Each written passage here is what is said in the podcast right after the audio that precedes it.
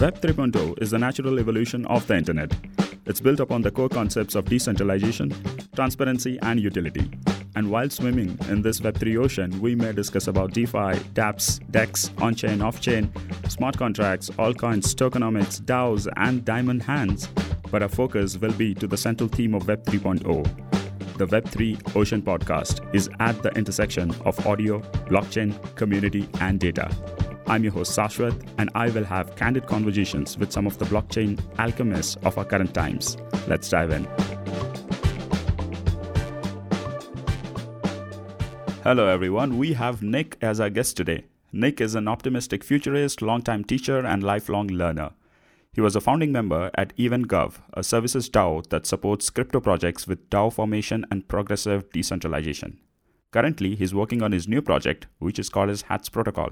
Hi, Nick. Welcome to the show. Thank you so much for having me. I happened to meet you during um, uh, October, November last year, especially when uh, we were part of the On Deck Community Building Fellowship and you were our facilitator. So, um, uh, would love to know a little bit about your uh, background in the Web3 space and uh, why does it really excite you? I started in, in Web3 full time at the beginning of last year, and I've been excited about DAOs since I someone really shook me and told me about them uh, back in March of 2017. Uh, some academic friends who were really excited about decentralized autonomous corporations and basically this idea of having leaderless, managerless groups of people getting things done together and using algorithms, using software and automation, and really met my interest in artificial intelligence, uh, which has been a main focus throughout my life. And I was like, whoa, this is really cool. It took probably like four hours to like get the concept into my head. And I've just been watching to see like when things would become more exciting. Um, there are a lot of like full stack frameworks that had been developed in the in the short term after the DAO hack, and then uh, at the beginning of last year, I had uh, moved away from a, uh, an AI startup that I was working on, and I and I saw what was going on in the DAO space with Metacartel, DAOhaus, Raid Guild, uh, Panvala, and, and some other ones that I was like originally exposed to, and I was like, whoa, this is this is it. It's happening right now. I got to get involved. So uh, I started to do that, and then started to try to figure out what are the challenges in DAOs right now, and governance was like the main thing that I thought was a, a big problem say, okay, well, you know, governance is hard to begin with. Trying to figure out like who are the stakeholders, what authorities should they have, um, kind of overlapped with my previous experience as a I was like a parliamentarian and a meeting facilitator and, a, an organization facilitator. And then I kind of like zoomed into governance. I was like DAOs, and then opened up DAOs. I was like, oh, governance. And then I zoomed into governance. I was like, that's a whole problem in and of itself. It's like all this different experimentation happening. Then I found reputation, and I was like, oh, okay, reputation is going to be the thing. And then I, that zoomed into its whole, it's a whole discipline and field as is happening now with the DID stuff, VCs versus SBTs, all these interesting questions around uh, reputation systems. And then I zoomed in further than that, and I said, okay, what what's interesting here is actually the automation of particular DAO decisions that leverage reputation systems in order to accomplish a specific goal. And the most interesting use case for that, in my opinion, is the automation of delegating particular authorities to individuals so that they can get things done on behalf of the DAO. So moving away from this kind of full consensus voting structure to um, give empowering a single individual or a pod of people to get things done as kind of a SEAL team, come back and, and make sure that the DAO is able to move forward. And uh, the missing piece for this is, is uh, on-chain explicit authority delegations, which is what we're doing with HATS protocol. So I kind of like worked my way down into this uh, rabbit hole of you know, what is what's missing in DAOs, and now HATS is kind of the bottom of the rabbit hole so far. Working on that, and then going to try to work my way back out of it and, and hopefully revolutionize DAO governance.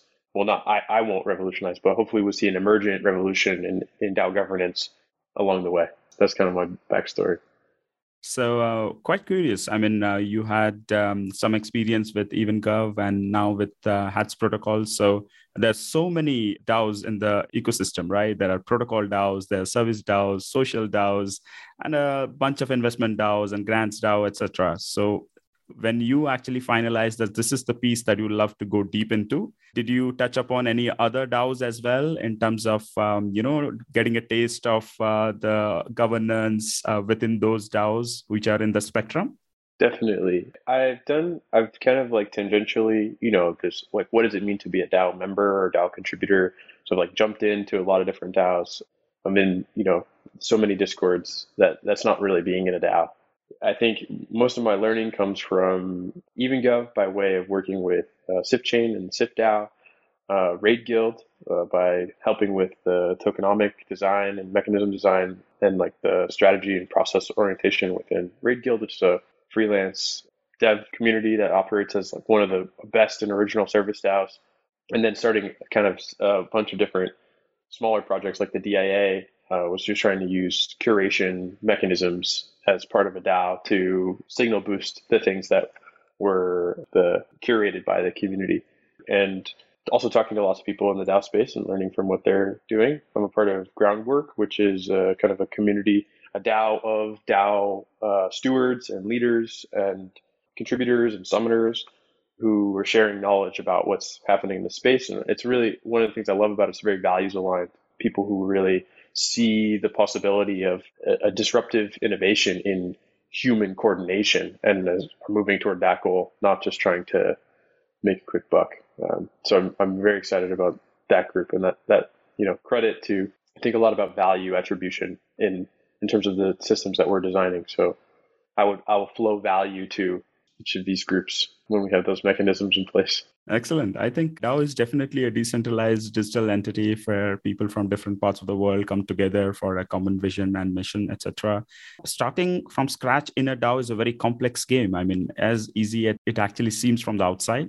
You rightly mentioned, right? You just get into a Discord and then actually contribute. But how do you start from day one? Uh, I mean, uh, you even taught this to a bunch of folks. So if someone asked you this question like uh, okay nick you have uh, you know started daos you have uh, been swimming in a lot of daos you are sold to the ideology of the daos as well. So if someone had to start from day one is there a template or a playbook or what are the some of the areas that they should really look into? We're still very early in this exploration. I think the, the caveat that i have to start with is like the design space of DAOs is 95% unexplored, if not more we're figuring out what the best practices is, are, and we're and we're forking the stuff that has worked or the templates that have worked. But I think the best DAOs have yet to be started. And what's interesting about this bear market is that maybe some of the best DAOs um, are going to start soon. That's kind of like very exciting, or like you know, world-changing, revolutionary DAOs might you know for the coming decades might be started in the next six to twenty-four months but there's kind of some key challenges, coordination challenges to overcome. And that's where I think where a lot of the design space sits. So if I'm starting it down today, I would say instead of trying to conjecture, I'll just talk about what we're doing with Hats. And Hats isn't a DAO yet. Hats is a project, and Spencer and I kind of like control the passwords to the various like the GitHub login and the Twitter login and and the, the Telegram group. Right, we're there's it's not decentralized. we there's a multisig. We have you know two of two multisig, right? Not decentralized, so it's not a DAO. And what we're doing is like just going quickly through getting the base things set up. So trying to talk to people to understand what their challenges are around this idea that we have and trying to get the initial contracts developed and try to build a, a small but tight knit community of people who we really respect and um, have great ideas, or either they were thinking of this themselves or they immediately saw the value and they started to ideate with us how to write the code or, or kind of the technical architecture. And we've been hosting a town hall every other week and say like, hey, you know, whoever wants to come uh, from our community, uh, we're to just talk about what the latest is. And if it's only one person or if it's 10 people, doesn't matter, but we're just to have a chat. And we'll keep just like posting stuff in the group to this very small, tight knit community so that you can see the momentum It's a little bit like um, building with the garage door open, like a kind of startup meme where it's like building in public, but it's not it's not public public. It's just building in the public of our community, um, and that gives a little bit of accountability and momentum, and sometimes like some cheering on, and sometimes like really formative, important questions, and then also now contributions, uh, small financial contributions, and and now uh, we had our first code commit from some someone in our community uh, to the open source repo, and that was really just like a very exciting moment for me. We have a Gitcoin grant up, but the main thing is like we just have the the pieces. There's not we make a DAO and we need to share power or resources well, and we don't have that much power in Hats. We don't have that much resources in Hats. That many resources in Hats yet. So the risks, the decentralization risks are low. And I'm sitting here biased as a summoner of this thing that I trust myself to hit the decentralization button when the time is right. And I, I trust Spencer to do the same. And I think our community trusts us to do that. But there's a sense of not sacrificing speed for decentralization at the, the earliest stage. There's nothing to decentralize yet, basically. Once the contracts are alive and we get maybe not the MVP should ship in the next week or two. And after that, you know, there start to be maybe more resources or more important protocol parameters that need adjustment. Then we have power and resources that we need to govern in a way that's capture resistant. That then we'll start to think about different things. But in the meantime, it's just, you know, we just get the ball rolling. It's a cool project. We're doing it open source. I think that's an important aspect of DAOs. Does that answer your question? Yeah, it's it's interesting that uh, you actually laid out how the early days of a DAO formation uh, feels or seems like, right? I mean, a bunch of folks who are really sold to a particular vision or a mission, they uh, start from a very centralized uh, framework because you just have like two or three people, right? So once you start off, then thereafter you have those foundational blocks set in that give your community way for the decentralization as well. So that's an obvious way to actually start it out as well. And um, I like the concept uh, where you said that in bear markets, uh, some of the revolutionary uh, DAOs will be coming up. And uh, definitely, I've been studying, especially in the digital realm, how money and power flows in the internet. And uh, especially when you understand how it actually flows within the DAO as well, it's much more fascinating as well. So that's an exciting element. And uh, uh, Nick, you mentioned about that you have a little bit of AI background. A- am I right on that? Yeah, that's right. Could you explain that a little bit as well? So I, I fell in love with AI when I was 17, uh, and I saw uh, very famous kind of AI thought leaders talk about kind of the exponential curves of AI and how exponential curves of compute and, and internet connectivity data would evolve into yeah, basically artificial general intelligence. And I was like, oh, there it is. Like, uh, that's my purpose in life. Like, that's the thing I most want to work on. And that's evolved a lot uh, since then. But mostly when I think about what, like, I think about my purpose, when I think about like my mission in life personally, I think about helping humanity transition to the post scarcity economy and the how, as I often come back to uh, creating a symbiotic relationship with super intelligent AI. And one of the reasons I'm most excited about DAOs is because I think that in as much as the innovation of the smart contract, when the smart contract was invented, we got this capacity to make credible future commitments to one another. I think that what was going to happen is that we're going to be able to make credible future commitments to an AI and, and receive them. And we'll actually be able to create that symbiosis programmatically with with AI using basically the structures that we're creating in, in DAO governance decentralized governance broadly. So that's that's like the burning fire in me that brings me back to this this space and, and the investigation of the the nooks and crannies of you know even reputation and and what I'm working on with hats now. Got it, got it. Uh, the reason I asked that is because I'm currently part of Ocean DAO, where one of the founder is an AI researcher, and he has spent almost a decade of his lifetime, uh, you know, learning about uh, all these uh, technologies as well. And uh, his name is Trent, and uh, Bruce Pon is the other founder as well. And that was my first exposure into a real DAO, where you know the proposals were actually sent out. There was quadratic voting. Uh, your uh, DAO members or community members actually voted for it. You could actually see it.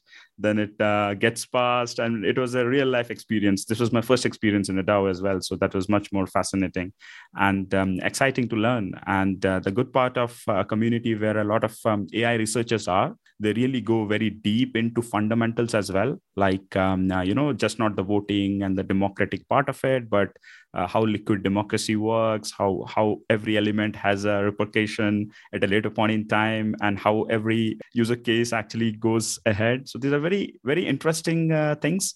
And the good part of being in a DAO is just that uh, you meet people from where you can actually learn a lot from them as well uh, contribution is definitely a good part but um, you're surrounded by like-minded people from where you can actually learn uh, stuff on a daily basis and uh, that really helps you in your uh, you know intellectual growth as well.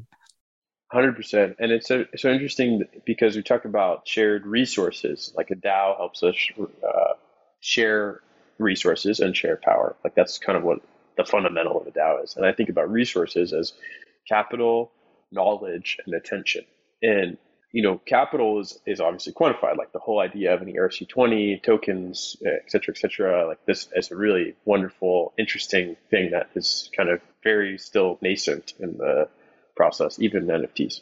But there's an, another element of it, which is like the aspect of the way that knowledge moves through a network. I think of a DAO basically as a network and the graph of the network and the way that knowledge traverses the graph it's like this fascinating exploration for the intersection of DAOs and, and AI.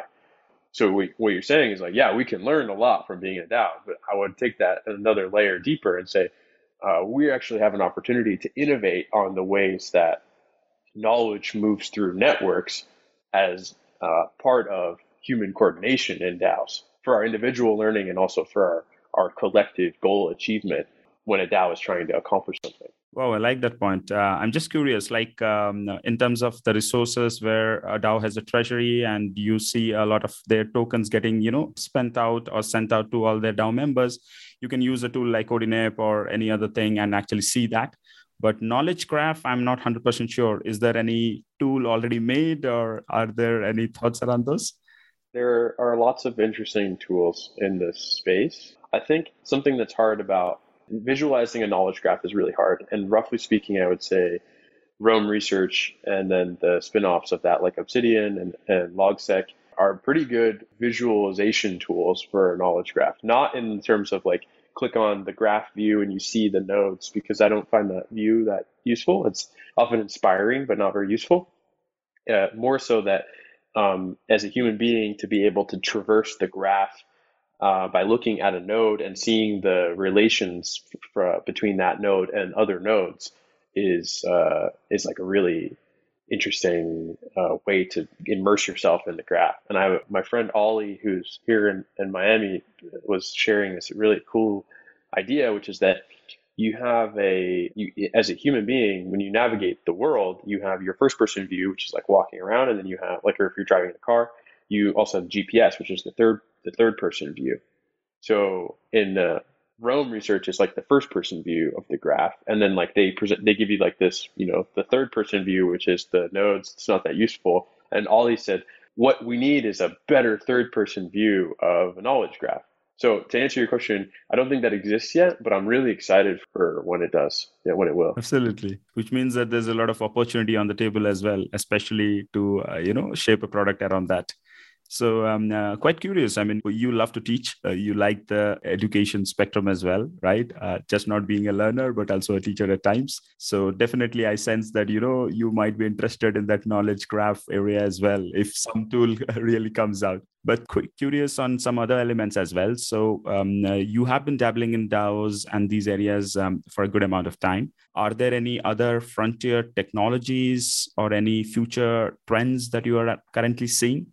Well, I would say like I, I've kind of stepped down into reputation systems and hats as kind of what's frontier in DAO governance. I would kind of Tricky up terrics has this really cool term called constrained delegation, which is this idea of like giving people specific authorities within the DAO. That was one of the inception points for seeing this, seeing being able to see like this as an important aspect of DAO. So I think that the category Uh, constrained delegation, I would even say like automated constrained delegation, is like a whole revolution in DAO governance waiting to happen. So that's like one frontier I'm really excited about. I would also say the intersection of AI and DAOs. So I say like automated constrained delegation. Generally speaking, the A in DAOs is where I'm the most excited. So I think about a lot of different uh, mechanisms uh, or other forms of automation that will support us getting uh, DAOs to be more efficient, uh, more effective, better at coordinating. And broadly speaking, I would say that's I've been playing with this term a DAO contributor as a service. It's not very Web3, but if you think about like software as a service, you started to, you know, instead of having like a CD that you bought or, you know, you have on-prem solution or whatever, um, and you went to cloud, you have this service that you were able to purchase for your business and, that created more efficiencies in the business. DAO contributor as a service is like you have a contributor, which is I, from an agent based modeling frame. I think of a DAO contributor as an agent, and an agent can be either a person, a DAO itself, like a multi-sig or a pod or a whole separate DAO, or an algorithm or a contract, say, and it's acting within the network of that DAO. And ultimately, like it's a black box. Like it doesn't matter. I don't care if it's a person or a DAO or an algorithm I want to get some value out of it and I want to compensate it fairly for the value that it creates. And it needs to create um, outputs that are meaningful to and useful to the rest of the DAO members. And as long as it does that, then I want to like put that agent into our coordinate system or whatever compensation model we're using to determine where the value was created and allocate comp to it. DAO contributor as a service is a, a concept where you have more people building algorithmic versions of the contributor. So maybe it starts as an individual that plugs in, kind of like a services DAO or an, an, a freelancer from a services DAO, or it's a multi-sig or it's a pod, like a, kind of a, a super liquid team. Yeah. So you, you have this uh, people who are like kind of plugging in in different areas and, and creating value. And then those services DAOs are actually going to try to automate themselves over time to get better margins on their work or like higher efficiency per headcount. So I think that's where a lot of the emergent automation in DAOs will come from. It's like, okay, we need, okay, we go to go to Llama for treasury management, and Llama just does treasury management for everyone and builds economies of scale and, and expertise in, in like how they do that, and then they create automations which makes them more efficient and more profitable, and then they're able to like spread that. And because they're I don't know about Llama specifically, but because that services DAO is actually decentralizing, like we don't have to worry about them ideally and best case scenario, and I tend to be an optimist, so forgive me, but we don't have to worry about them like capturing the market and then actually doing things that are against the values of the individuals or holding hostages of the other people that have uh, have been using their services. I think what emerges from this is just like this hyper automated but also safe decentralized, not capturable, kind of like intermingled DAO to DAO collaboration that allows the whole ecosystem to profit from higher amounts of automation at each of these DAO levels. I understand, which uh, brings me to the next question that it seems that this last use case could actually give contributor as a service, right? Like uh, contributing DAO member or community member as a service could uh, give rise to, let's say, a lot of sub DAOs or micro DAOs as well who have very strong expertise in their area. And they might be renting out their time, resources, or anything else to other DAOs as well. And there could be an interconnected graph of DAOs. So I'm just um, rambling, but uh, did I catch your thought? 100%. Yeah, you got it. And I saw this a lot, the fundamental model happening at Raid Guild, where people are working on client projects as developers, designers coming in, people who are doing account management. We, you know, we call them uh, rangers and warriors and clerics, but they, uh, people who have this expertise. They're in this guild together, coordinating to accomplish all these different tasks. But then we go out into these other, you know, to serve client projects, and we sit in their DAO or we sit in their their organization and get get things done and they care that the thing is done and they care that it creates value for them at a fair price. Not they're not saying we need XYZ person to do it. They're saying we, we want it done. So this is a very different model from Web2 and previous companies it's kind of an evolution of this remote work and the complete abolishment of button seat time and really focusing on the value creation. You see that sometimes in even before Web3, but especially in Web3, where we're working on the, one of the fundamental problems and questions, which is how do we measure value creation and how do we reward uh, people and give them fair compensation for the value that they create? This is like very aligned with automation. And then because ownership is fun- fundamental, like everyone gets tokens for their, not everyone gets tokens, but tokens and, and ownership is, is foundational to the DAO concept. Uh, it's also a very incentive aligned to support automation. I think this is one of the ways that DAOs are going to overtake traditional uh, uh, organizational forms because they're they're so prone and accepting automation. Absolutely. I was uh, doing a little bit of research in a bunch of consulting DAOs as well, or service DAOs, and it seems that the use case could really fit in well into tokenomics DAO. They have a bunch of channels where uh, people really congregate for a particular consulting project. So they work on it together. Obviously, they charge a particular revenue from the client, and then they do the distribution. It's very early days, but I think uh, this this use case could plug in over there is what I could sense. And apart from that, there is another DAO called is Twally. And uh, what they are doing is that there are a bunch of projects that are coming from expert networks or freelancing networks. Uh, the clients are looking into the profiles, maybe, or evaluating a bunch of uh, community members as well. And uh, eventually, uh, the DAO bids for the particular project, and then uh, the project comes in, and then actually it gets distributed within few of the community members. Amazing, yeah. And uh, I think um, uh, 2022 was an exciting year. Someone rightly mentioned earlier in January, February that this could be the year of DAOs. If not the year of DAOs, definitely the start of the year of the DAOs, and it will uh, definitely um, uh, go on a on a high path. And um, uh, people are also discussing currently um, uh, the future of DAOs. Imagine if it is DAO you know 1.0 how could dao 2.0 look like in two three years from now like, uh, do you have any thoughts, views, or opinions? I think that's what we've been talking about, um, and I also want to call back to say that this is this is not DAO 1.0. This is maybe DAO 3.0 already.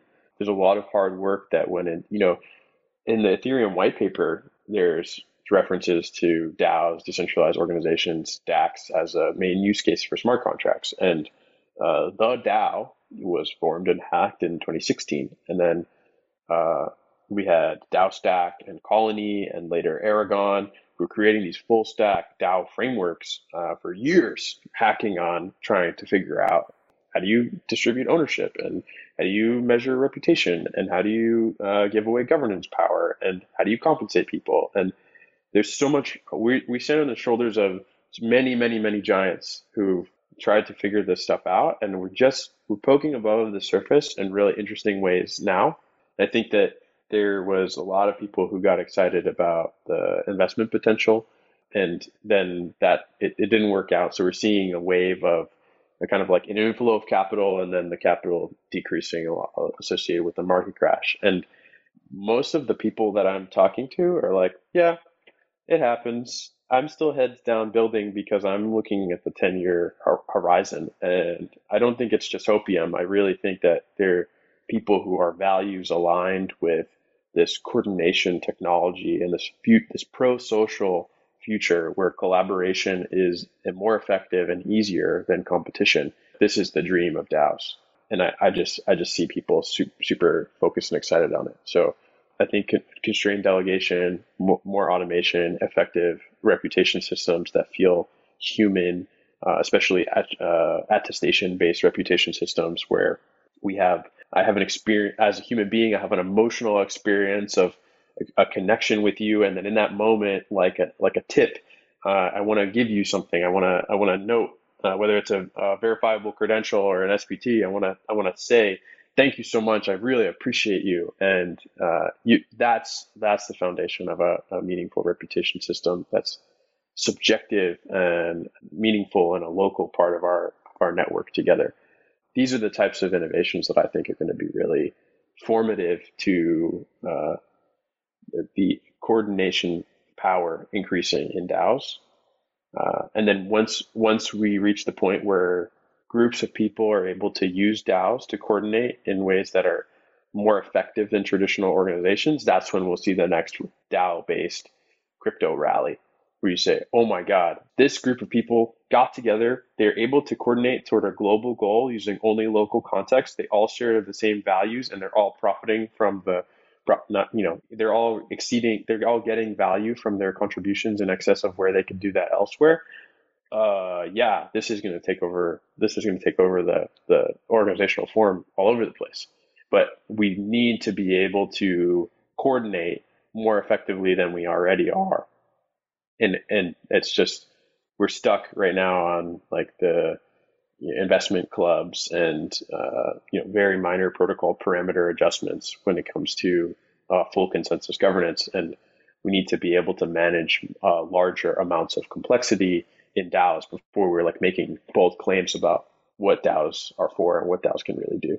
Got it. And uh, what I could sense is that there's a lot of um, uh, opportunity for uh, communication engineering within the community or the DAOs as well, which means that uh, there's a lot of chaos in DAOs, right? I mean, initially, when you just enter a DAO, sometimes you feel a lot of noise, less of signals, but it takes a little bit of settling time to understand who are the folks who are really driving it and you taking a very active part in the DAO rather than a, just being a very passive, uh, you know, participant. So um, the communication strategy, a lot of DAOs are currently formulating, but I think there is a lot of space for uh, evolution, like, you know, to find out what is the right way to engineer the communication and uh, which parts to automate, which parts to have people to people uh, touch point or contact, which one to go via video, audio, which one to go via mails, Discord, Telegram you know there's a lot of um, engineering uh, that could be done for the efficient uh, structure of a dao as well because the dao only functions when the people are effectively coordinating or communicating via the digital plane isn't it? 100% i think there's a lot we can learn here from organizational design people who study this and are experts at it. And i definitely think that it's uh, it's um, na- very nascent in daos. Uh, um, my friend Jay tweeted this meme of uh, from I forget what movie it's from, but it's like a beggar and it's saying, "Oh, can I, you know, please, sir, can I have a?" and it and the thing is crossed out and it's a, a, a crumb of context, like jumping into a new project. so it's like really, I thought it was really fitting because it's like you could jump into a Discord. What's going on here? Oh, just show up at the town hall for like several weeks and maybe you start to, yeah, if you really care, you'll. It's like not a great way to get people onboarded so yeah, I'm just saying back to you what you said, which I completely agree with. And you're right. I think uh, memes could be uh, one effective um, uh, channel of communication between millennials, and Zs, and the younger populace, primarily because uh, they understand each other well uh, by exchanging emoticons, memes, etc., and that really, you know, triggers a little bit of emotional context to that as well.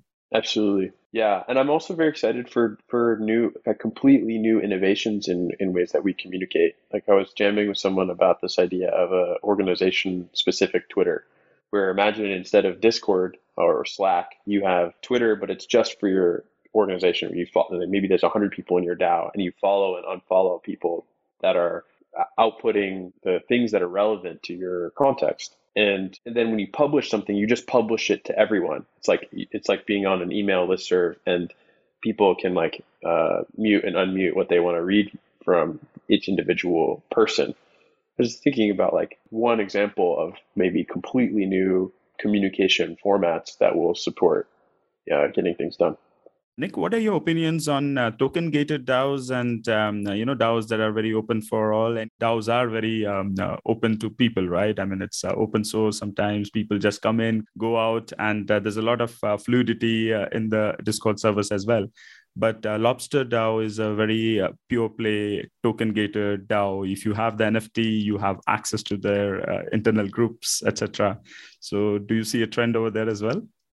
Yeah, I don't know Lobster DAO specifically, but I'll say that there I really love Forefront's contributor zones model, where you have basically like layers, and you can come into you know, this more centered uh, concentric circles as you earn your way in. So maybe the outermost layer is uh, like just Twitter follower or something, where you can like get information, and then another layer is like jumping in the Discord, like what is it required to get into the discord and then maybe another layer is uh, like a higher level of permissioning in the discord where you see new channels and you have to be you have to have tokens to access that.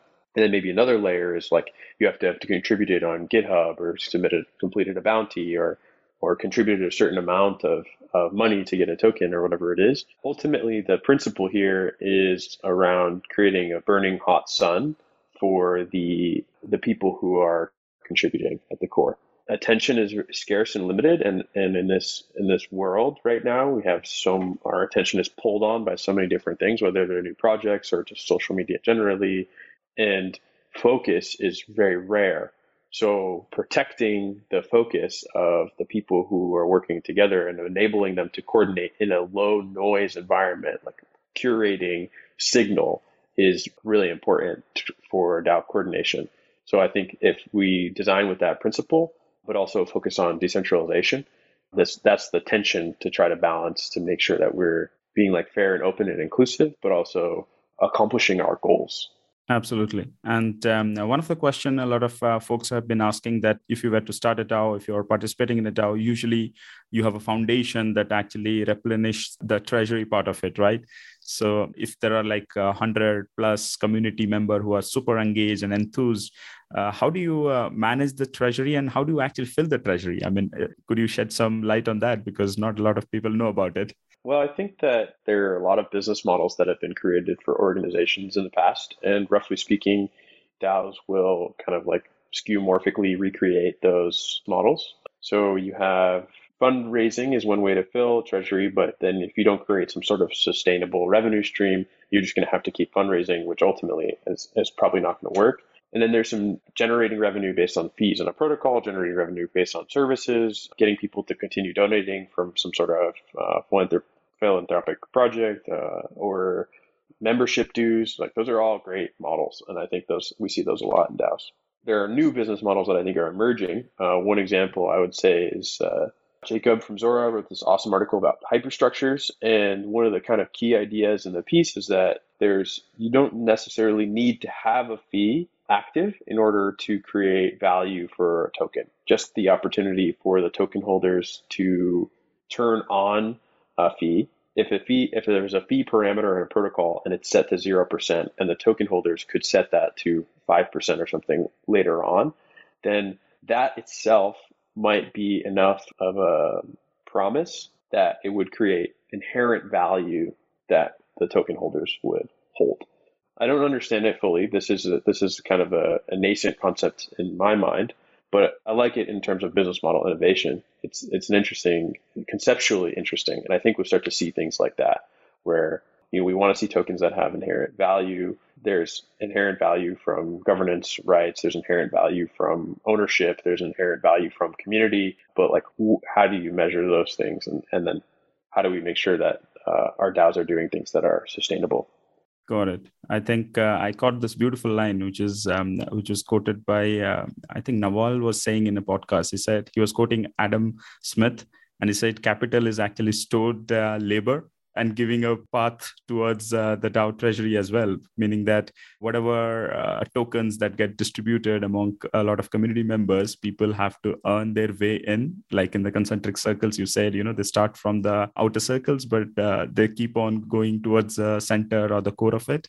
And uh, as they really progress in their DAO journey within that particular DAO, they keep on accumulating a lot of tokens, their native tokens, etc and um, uh, eventually um, uh, the future of dao also is dependent on a lot of these early adopters right? I mean uh, many of the folks keep on contributing for a good amount of months before even getting their first token. So there's a lot of altruistic ability in uh, in contributing to these daos as well.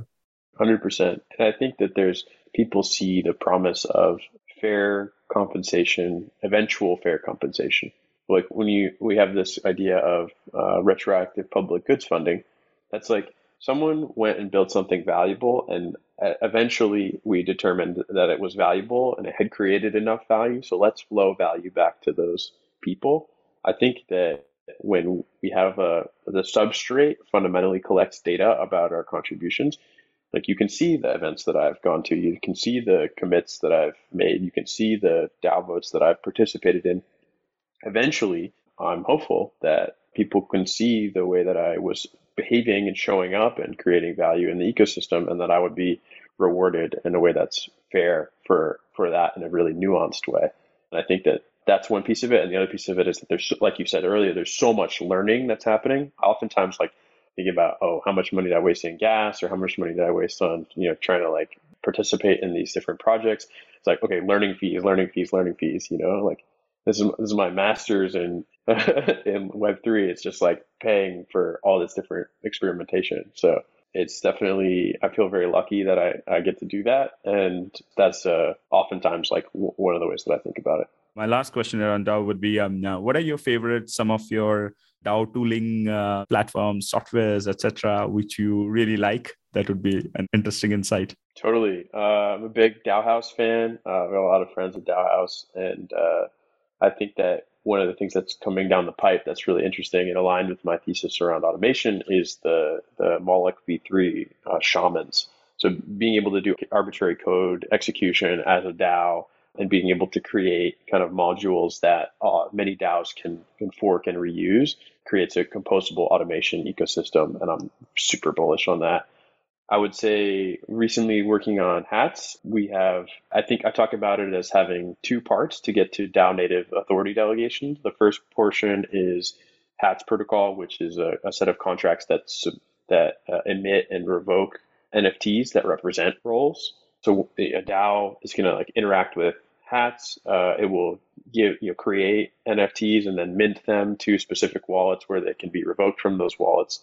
And then the DAO will also take the token IDs from those NFTs and plug them into access control and permissioning tooling so that they can do things like token gating. So that some of the, the, the other tooling that I'm really excited about is like all the people who are working on the token, uh, the access control and permissioning tooling. Lit protocol, uh, I, I really love. I think uh, David over there is doing amazing, amazing work, fundamental mathematical work as well, which is very impressive to me. And then Guild.xyz, and also Sobol. We were talking about Sobol earlier, and like the just the the network mapping and visibility components of it. You know, we think about like the hard powers of hats being like multi-sig signer, giving someone access to a Twitter account or a Discord. Soft powers like workstream leadership or someone being identified as an external representative of a DAO, and then all this like interconnectivity in the composable ecosystem of DAO tooling. So I'm, I'm really excited for those. Also, Collabland, I think, is a really fundamental tool. This is, we're creating this petri dish of experimentation that's composable and, and where emergence can actually come through. And I think that's like the, the this really exciting moment of the precursor to what's next in DAOs. I'm just uh, betting on the fact that in the coming years there would be a particular tool for sure that will at least uh, challenge the current uh, supremacy of Discord as well, which is like the backbone of a lot of DAOs. So um, a lot of innovation is definitely um, uh, on our way. And uh, yeah, um, uh, thanks a lot, um, uh, Nick, for um, this conversation. It was really super valuable, especially for folks who want to learn more about DAOs and understand the economics, mechanics of the DAOs as well. Before we close our session, um, would love to know any of your favorite books or uh, reading materials or something that you really like in your uh, you know web3 exposure?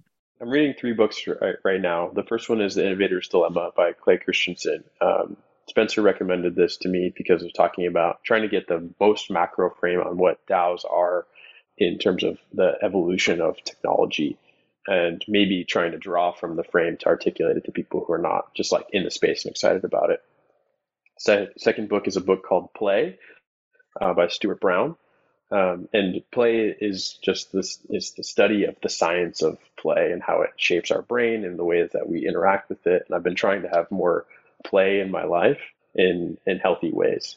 And then the third one is a book called Untethered, uh, which is by uh, my friend Simi, and uh, it's a really wonderful book that analyzes our relationship to technology and makes recommendations on on how we can have a healthier uh, relationship to it. So being you know con- constantly immersed in the metaverse and Zoom and Discord and Twitter, and then even some, you know socially with video games. Uh, my personal exploration right now is like how I can be have a healthy relationship to it and, and maintain kind of physical and mental fitness alongside this this wild metaverse journey. Thanks a lot for the suggestions, Nick. Uh, it was lovely talking to you and uh, yeah, connecting with you as well after a long time. It was good to speak with you. Yeah, great to see you. Thank you so much for having me. Thank you for your thoughtful questions and, and beautifully held space. Great to see you, and I hope to talk to you soon. Thank you so much for listening in. If you like the episode, feel free to subscribe to the podcast on your favorite podcasting platform and connect with us on the socials. Buckminster Fuller rightly said, You never change things by fighting the existing reality. To change something, build a new model that makes the existing model obsolete. Have a great day.